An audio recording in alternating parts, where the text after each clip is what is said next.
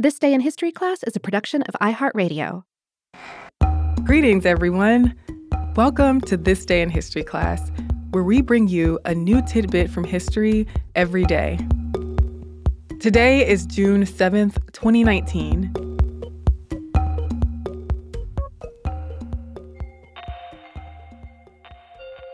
The day was June 7th, 1951.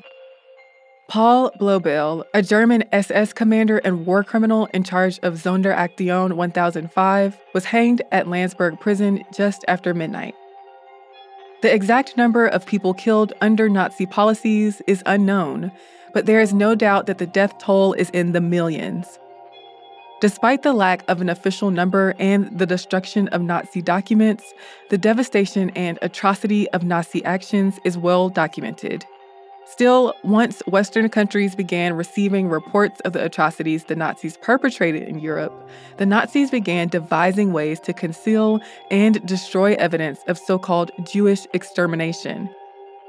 Aktion 1005, or Sonderaktion 1005, was Nazi Germany's campaign to destroy all evidence of the mass murder it had committed during World War II. Aktion means action.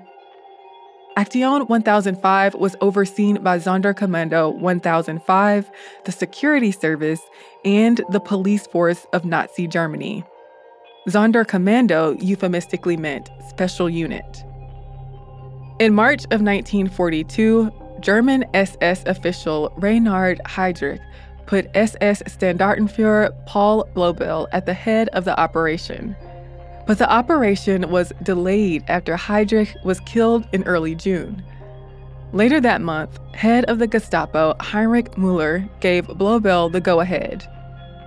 The point of the operation was to get rid of all evidence of Jewish genocide, but evidence was also destroyed of non Jewish murders. Part of the Nazi plan to get rid of the evidence was to burn corpses. The first corpses were burned at Chełmno, an extermination camp in Poland. At first, Blobel attempted to use incendiary bombs to destroy bodies dug up from mass graves. But that set nearby forests on fire. So instead, Blobel decided to build pyres of bodies on iron grills. He layered corpses between firewood, soaked the pyre in fuel, and burned everything. Bones were crushed and reburied. The land was then flattened, plowed, and replanted. Aktion 1005 officially began at Sobibor, an extermination camp in Poland. Prisoners known as Leichen Kommando, or corpse units, were forced to dig up bodies from mass graves and burn them. Since the operation was a secret, the prisoners who were forced to take part in the cover ups were killed. German staff who had been sworn to secrecy were not sent back to their units. In 1942 and 1943, corpses were also burnt in Treblinka, Belzec, and Auschwitz.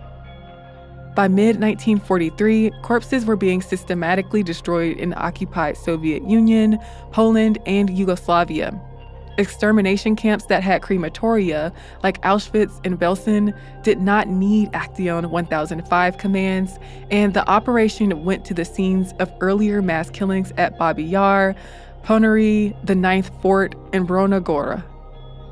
As Soviet armies advanced in 1944, SS official Wilhelm Koppe ordered that each of the General Government five districts set up its own units to get rid of evidence of the mass murders quickly. The General Government was an administrative unit that the Germans established made up of the parts of Poland that were not incorporated into the Third Reich. But Soviet troops reached some of those sites before all the corpses could be destroyed. The operation continued until late 1944. The Nuremberg trials, conducted between 1945 and 1949, prosecuted Nazis for war crimes and their participation in the Holocaust. The Einsatzgruppen trial took place from September 1947 to April 1948. Einsatzgruppen were units of the SS, security police, and order police that carried out mass killings during the German invasions of Poland and the Soviet Union. In this trial, a U.S. military tribunal tried and convicted Paul Blobel for crimes against humanity, war crimes, and membership in criminal organizations. On June 7, 1951, Paul Blobel was executed, along with other Nazi criminals. The destruction of the remains of victims of Nazi killings through Aktion 1005 contributed to Holocaust denial.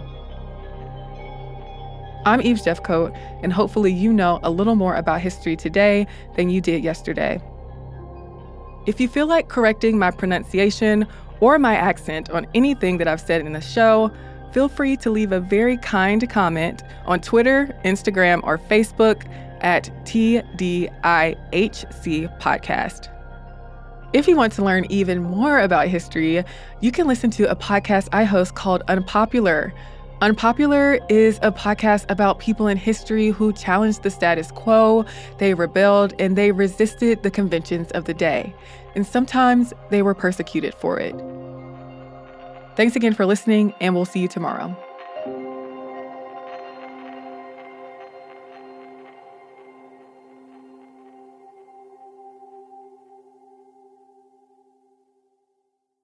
For more podcasts from iHeartRadio, visit the iHeartRadio app, Apple Podcasts, or wherever you listen to your favorite shows.